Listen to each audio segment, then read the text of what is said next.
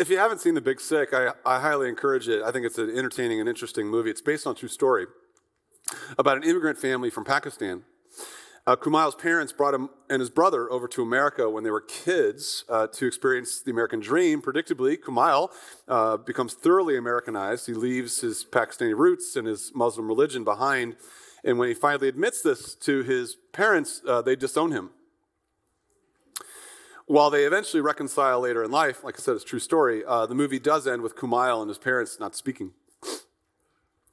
It can be hard. It can be hard to accept one another in our families. I mean, families are places of tradition and expectation and convention, uh, but it can be hard. I mean, how many children come home from college with big announcements to make, not quite sure how their parents are going to take them?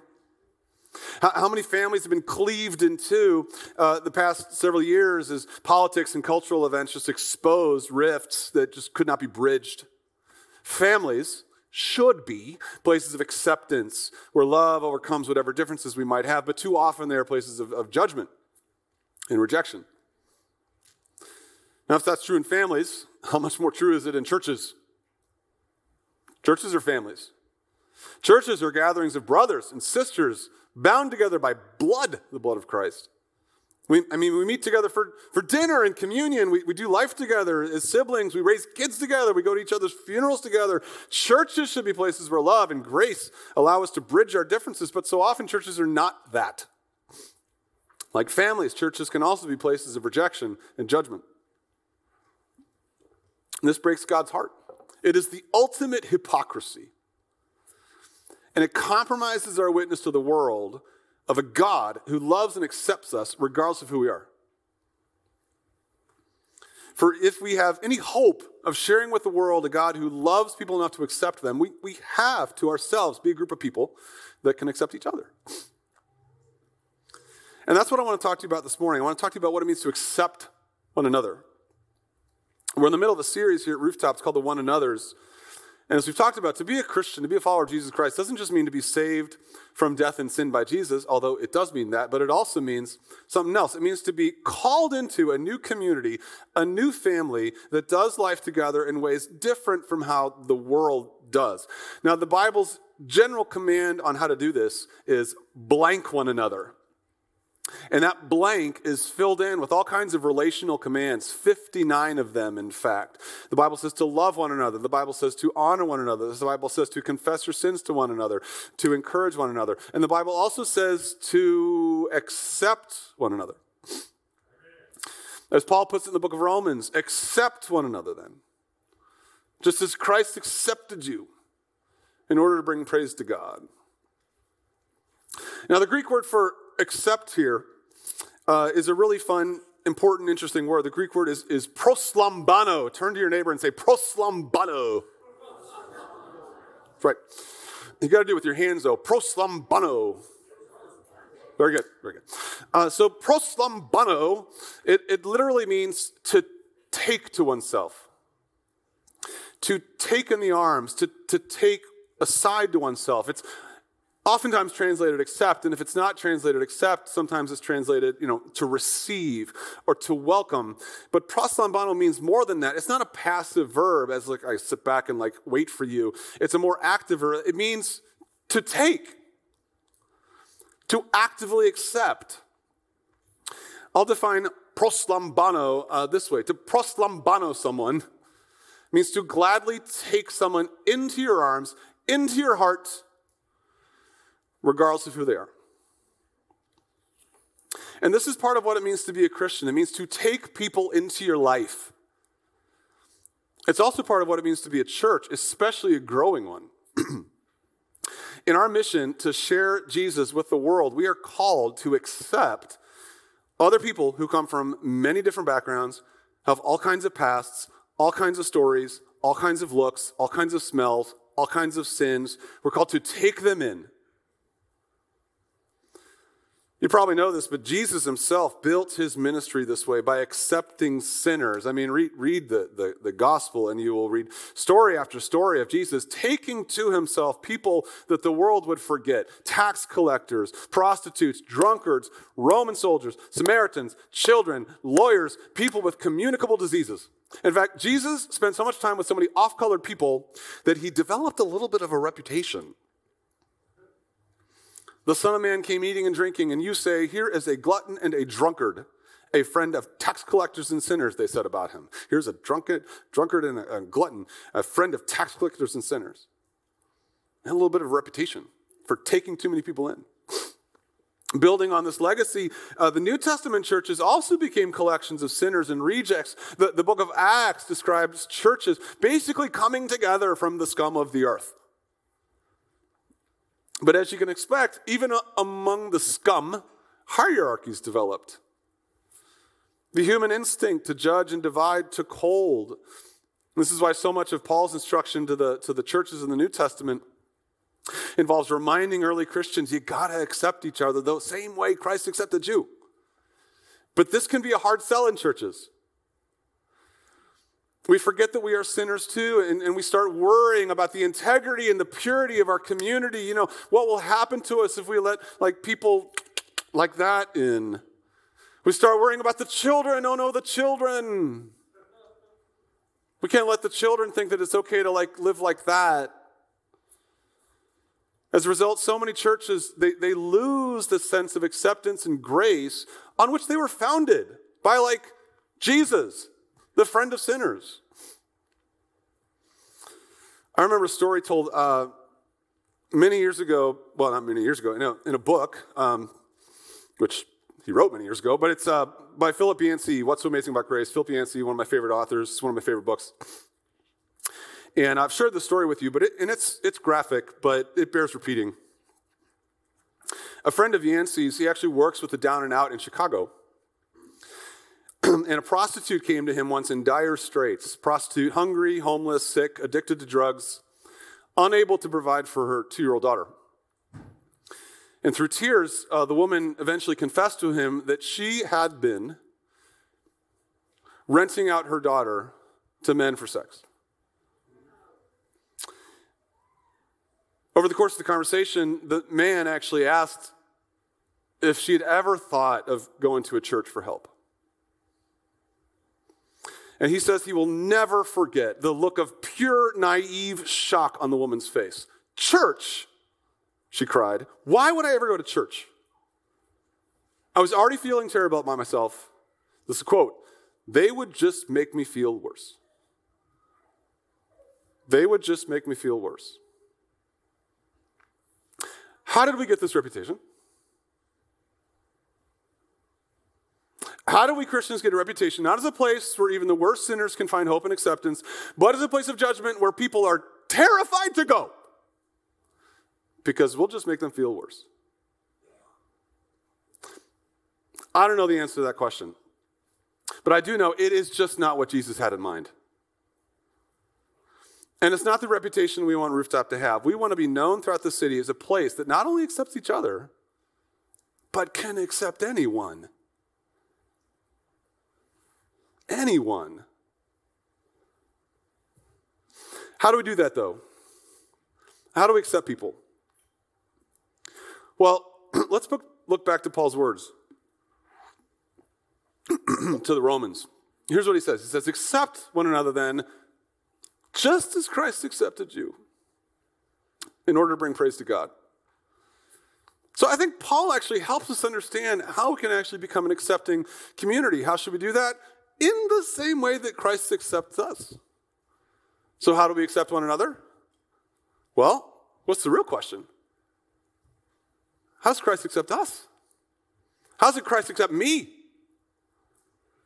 That's the question that I actually want to talk about with you this morning. And I have five brief answers that I want to share with you. How does Christ accept us? First, Christ accepts us gladly. Gladly. I told you earlier that the word proslambano is sometimes translated receive or welcome, but that's inadequate because the word is more active than that. It means to take to yourself eagerly. So when we think of Christ, you know, receiving us, we, we think of him sitting in a, a, a large throne in, in, the throne room of heaven while we like nervously uh, uh, approach. We, we think of Jesus up there sitting like up there, like, you may enter. And we're like crawling forward. Okay, here come. That is not proslambanoing. That is not how Jesus proslambanos us. Jesus at the door, out in the courtyard, walking us forward. It's okay, it's okay. We're going to do this. We're going to do this. I'm glad to take you forward into the throne room of God. We can show how we get this by how we greet each other on Sunday morning. like I said, there's 59 one another commands in the Bible. We're not going to get to all of them. Um, greet one another is actually very common one another command in Scripture. We're not going to get to it, but it's worth mentioning because it's mentioned repeatedly. What does it mean to greet one another, though? And, and why does the Bible tell us like five or six or seven times, greet one another, greet one another? Why is it so important? Well, to greet one another means to do the work together to make one another feel welcome and noticed. Greet one another, not let the greeting team give you a program at the door. Not what the Bible says. It means to look people in the eye, use their name, tell them, we are glad you're here. It means to see someone pull up in the parking lot, run out to the parking lot, open the door, oh my gosh, you made it. We are glad you're here. Let me carry in. Our rooftops teachers, by the way, our rooftops teachers do this so well. I've seen it happen. I see it happen every Sunday morning. Our rooftops teachers, they know, they know that kids are nervous being here. They know it is a very strange experience for a kid to walk into a weird room with new people. But Erin and her teachers do this so well. Robin does this so well. They welcome each one of those kids with big smiles. We are so glad that you are here, they say. We're going to have so much fun with you this morning, they say. We're not just going to tolerate you. We're, we're not just going to put up with you so that your parents can enjoy church. We are glad you're here. We are glad you're here with your, your poopy diaper and your snotty nose and your limited vocabulary. we are glad you're here. We can learn a lot from our rooftops teachers. Because you know, big people in this room, the big people in this room, they can be just as nervous. They can be just as snotty. They can be just as poopy. I've smelled your stuff. You can be just as poopy. But we are glad you're here. We are glad you're here. We're going to have so much fun together this morning. Christ receives us. Somebody just said something really funny. You want, okay, all right. I don't know where your mommy is, but your father is right here. That's right. Christ accepts us gladly. Secondly, Christ accepts us globally. By the way, this morning's message is brought to you by the letter G. Christ accepts us globally. so, the book of Acts in the New Testament tells the story of the early church. And as you might know, uh, early followers of Jesus, they were mostly Jewish. Even Jesus himself was Jewish. now, eventually, non Jews or Gentiles, they started coming to faith, and the early Jewish Christians had, had mixed feelings about these non Jewish believers being allowed into the kingdom of God with you know, their lifestyles and their traditions. So the first apostles, they had this big debate, and it became obvious to them that Jesus had come into the world, darn it, to save more than Jews. And as the apostle Peter, himself Jewish, explained, God, this is in the book of Acts, God, who knows the heart, showed that he accepted proslambano the Gentiles by giving the Holy Spirit to them, just as he did to us. He did not discriminate between us and them, for he purified their hearts by faith. So God did not discriminate between people or believers. He accepted them globally, wherever they were from. As Peter's already said in Acts, he says, I now realize how true it is that God does not show favoritism, but accepts from every nation. Proslambanos from every nation, the one who fears him and does what is right. God does not show favoritism. He accepts from every nation globally the one who fears him. Now that sounds so nice, right? That'll preach, right? Sounds so perfect. Amen, we might think. Won't he do it? We might say. Here's the thing, though. Who said those words? Peter. Oh, Peter. Hmm, Peter. Maybe you know this about Peter. Peter was one of uh, Jesus' lead disciples. And uh, Peter had a hard time following through. Uh, Peter was, as they say, a, a recidivist, a little bit of a backslider. As you read the New Testament, you learn that Peter didn't always stick with his words. In fact, one time, Peter went to this church and he refused to eat with Gentile people. He thought they were too dirty. The Apostle Peter, follower of Jesus, author of 1st and 2nd Peter, the one who just said that God does not show favoritism, refused to eat with an entire group of people because they came from the wrong side of the tracks. The Apostle Paul had to confront him to his face. It's one of the more dramatic moments in the New Testament. My point is, it's easy to say, that God accepts all people from all nations. But do we mean it?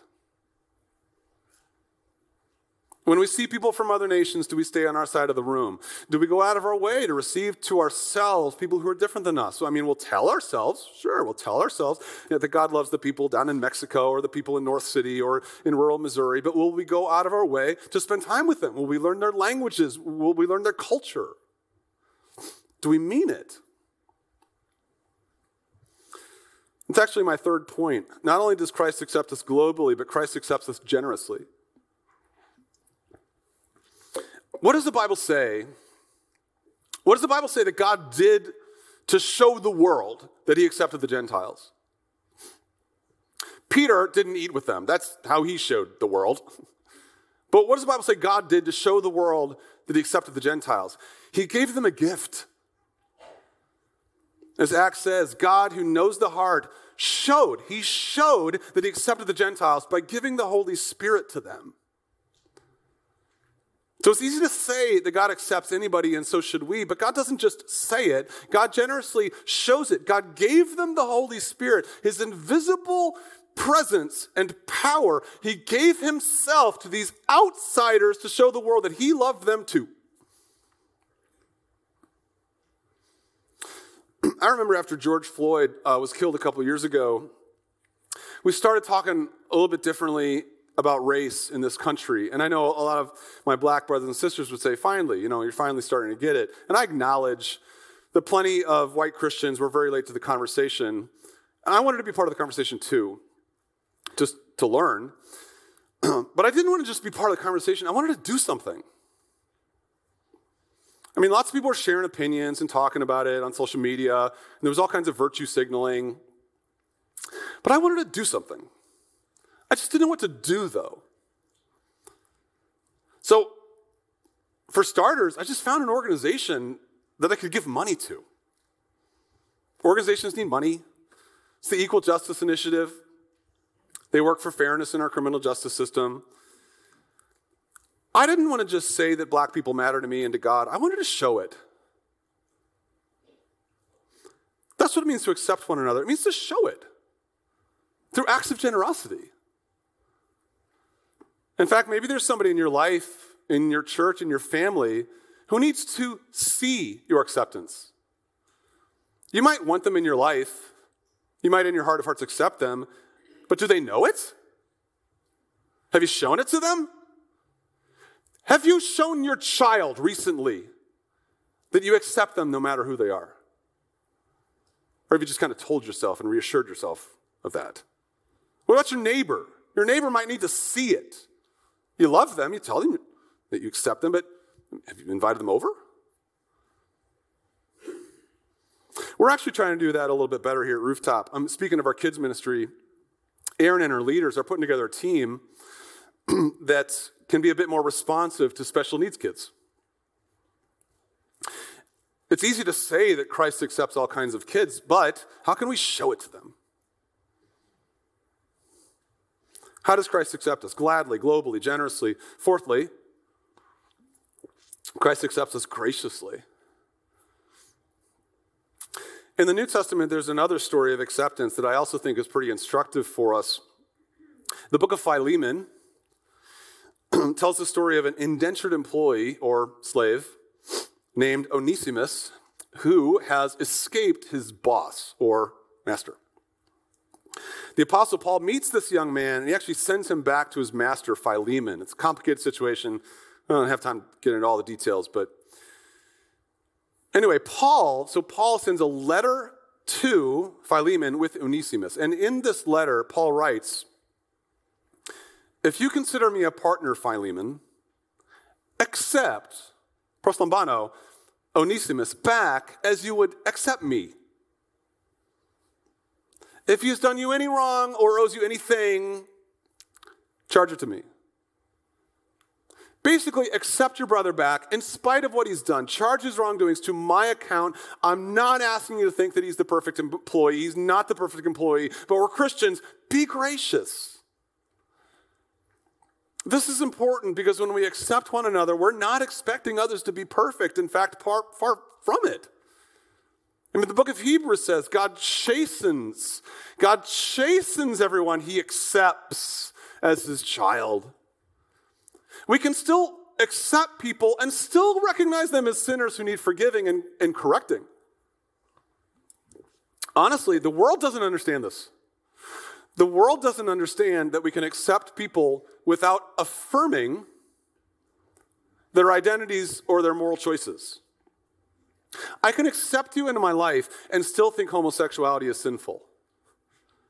I can accept you into my family and still think that premarital sex is not God's plan. I can even have very strong opinions about those things. The world talks about acceptance. The world tells us that we have to accept people for who they are, but what they actually mean is that we have to affirm who they are. And if we don't, here's the irony the world won't accept us. Not only will they not accept us, they'll call us bigots. So the world preaches acceptance but won't accept us unless we affirm every part of who they are. But we can still think sin is sin and also love and accept other people. It's a hard balance to maintain, but it's possible. It just takes humility and love and sacrifice, it takes practice, spending time with people who are different than you following Jesus into the lives of people you don't know, becoming like Christ, a friend of sinners. Now, there is a fine line here, though. I don't want to get lost in the details, but you've probably noticed that we're talking this morning about two different types of acceptance. And I think it's important to distinguish between two different types of acceptance. We've talked this morning about what we might call friendly acceptance versus formal acceptance. So, all Christians everywhere are called to accept one another in friendly, gracious ways. I mean, take people into your life gladly, no matter who they are, no matter what they've done, no matter how they smell. But that is different from formally accepting someone into the body of Christ. Jesus was very good at friendly acceptance. Everybody knew that they could go to Jesus for a hug. But even God in the Bible says that when it comes to being accepted into the kingdom of God, into the waters of baptism, into membership in the body of Christ, we're talking about something else. The standards are higher. Uh, what did Peter say in the book of Acts? He said this I now realize how true it is that God does not show favoritism, but accepts from every nation the one who fears him and does what is right. God accepts everybody, but He only saves those who, through faith in Jesus Christ, do what is right. Now, that doesn't mean you got to be perfect.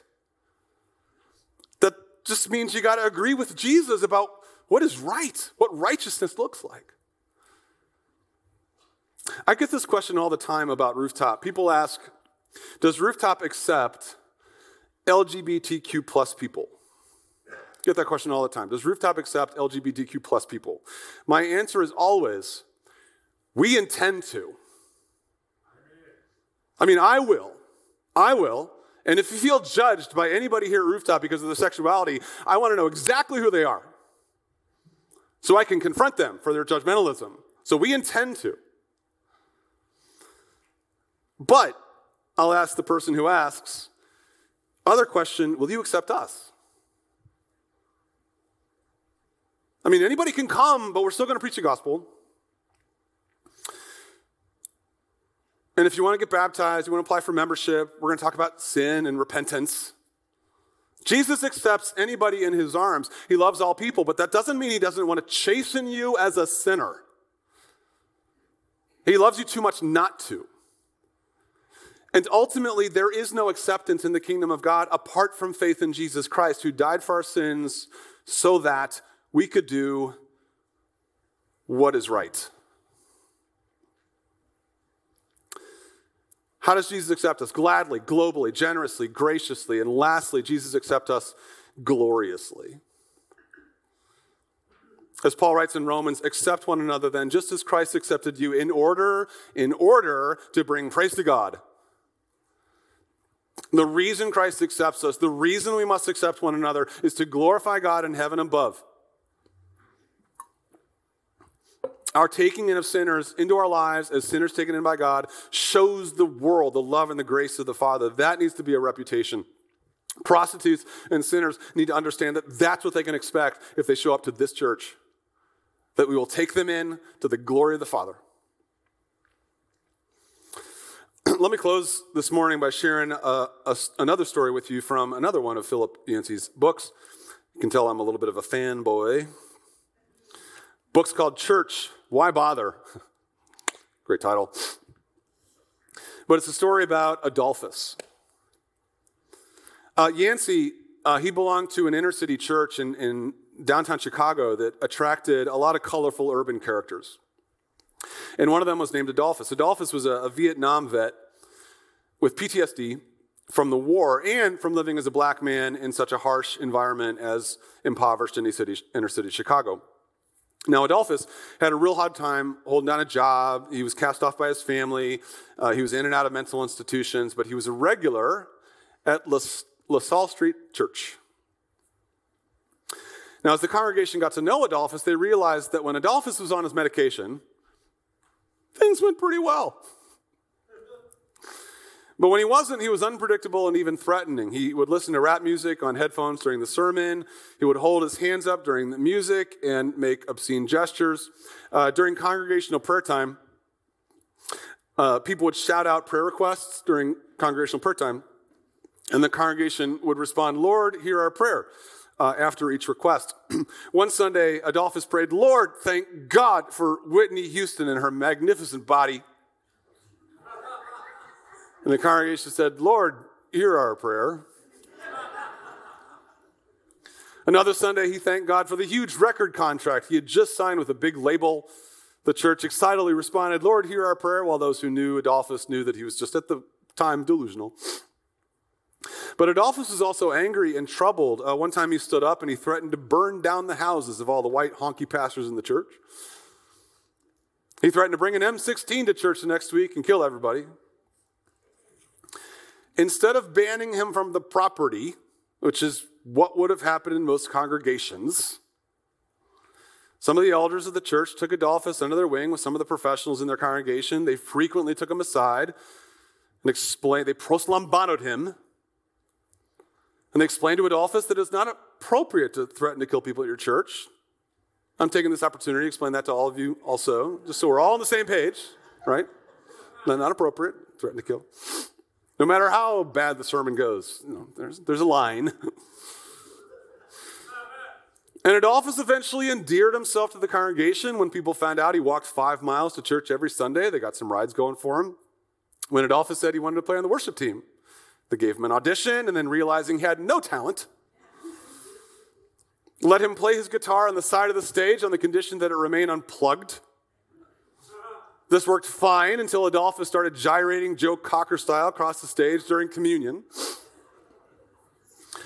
Eventually, Adolphus even applied for church membership. The elders met with him, rejected him, but agreed to work with him as he learned what it meant to live like life as a follower of Jesus. Adolphus pressed on. On the third attempt, he was accepted as a member in the church. He even got married. He learned how to rely on the community to help manage his mental health. That's what it looks like to be an accepting church. That's what it looks like to accept one another. To accept one another means to take people into our lives, walk forward with them in grace for as long as they want to go, all the way to the throne room of God. That's how Christ accepts us. I mean, you need to know, you need to know, people, this morning, that we are not too much more impressive than Adolphus. We might find ourselves inspired by this pitiful, persevering man, but we're not too much more. We're sinners. We don't know the half of it. We have mental health problems. We're angry. We're violent. We're deluded. We're unpredictable. We don't know how to do love. We don't know how to do community. We don't know how to do prayer. But God loves us anyway. Jesus came to earth to die for our sins anyway. Jesus took us to himself anyway. Jesus came to be our friend anyway. He did this because no matter who, who we are, that's the kind of God we worship. One who accepts us so that we can accept each other.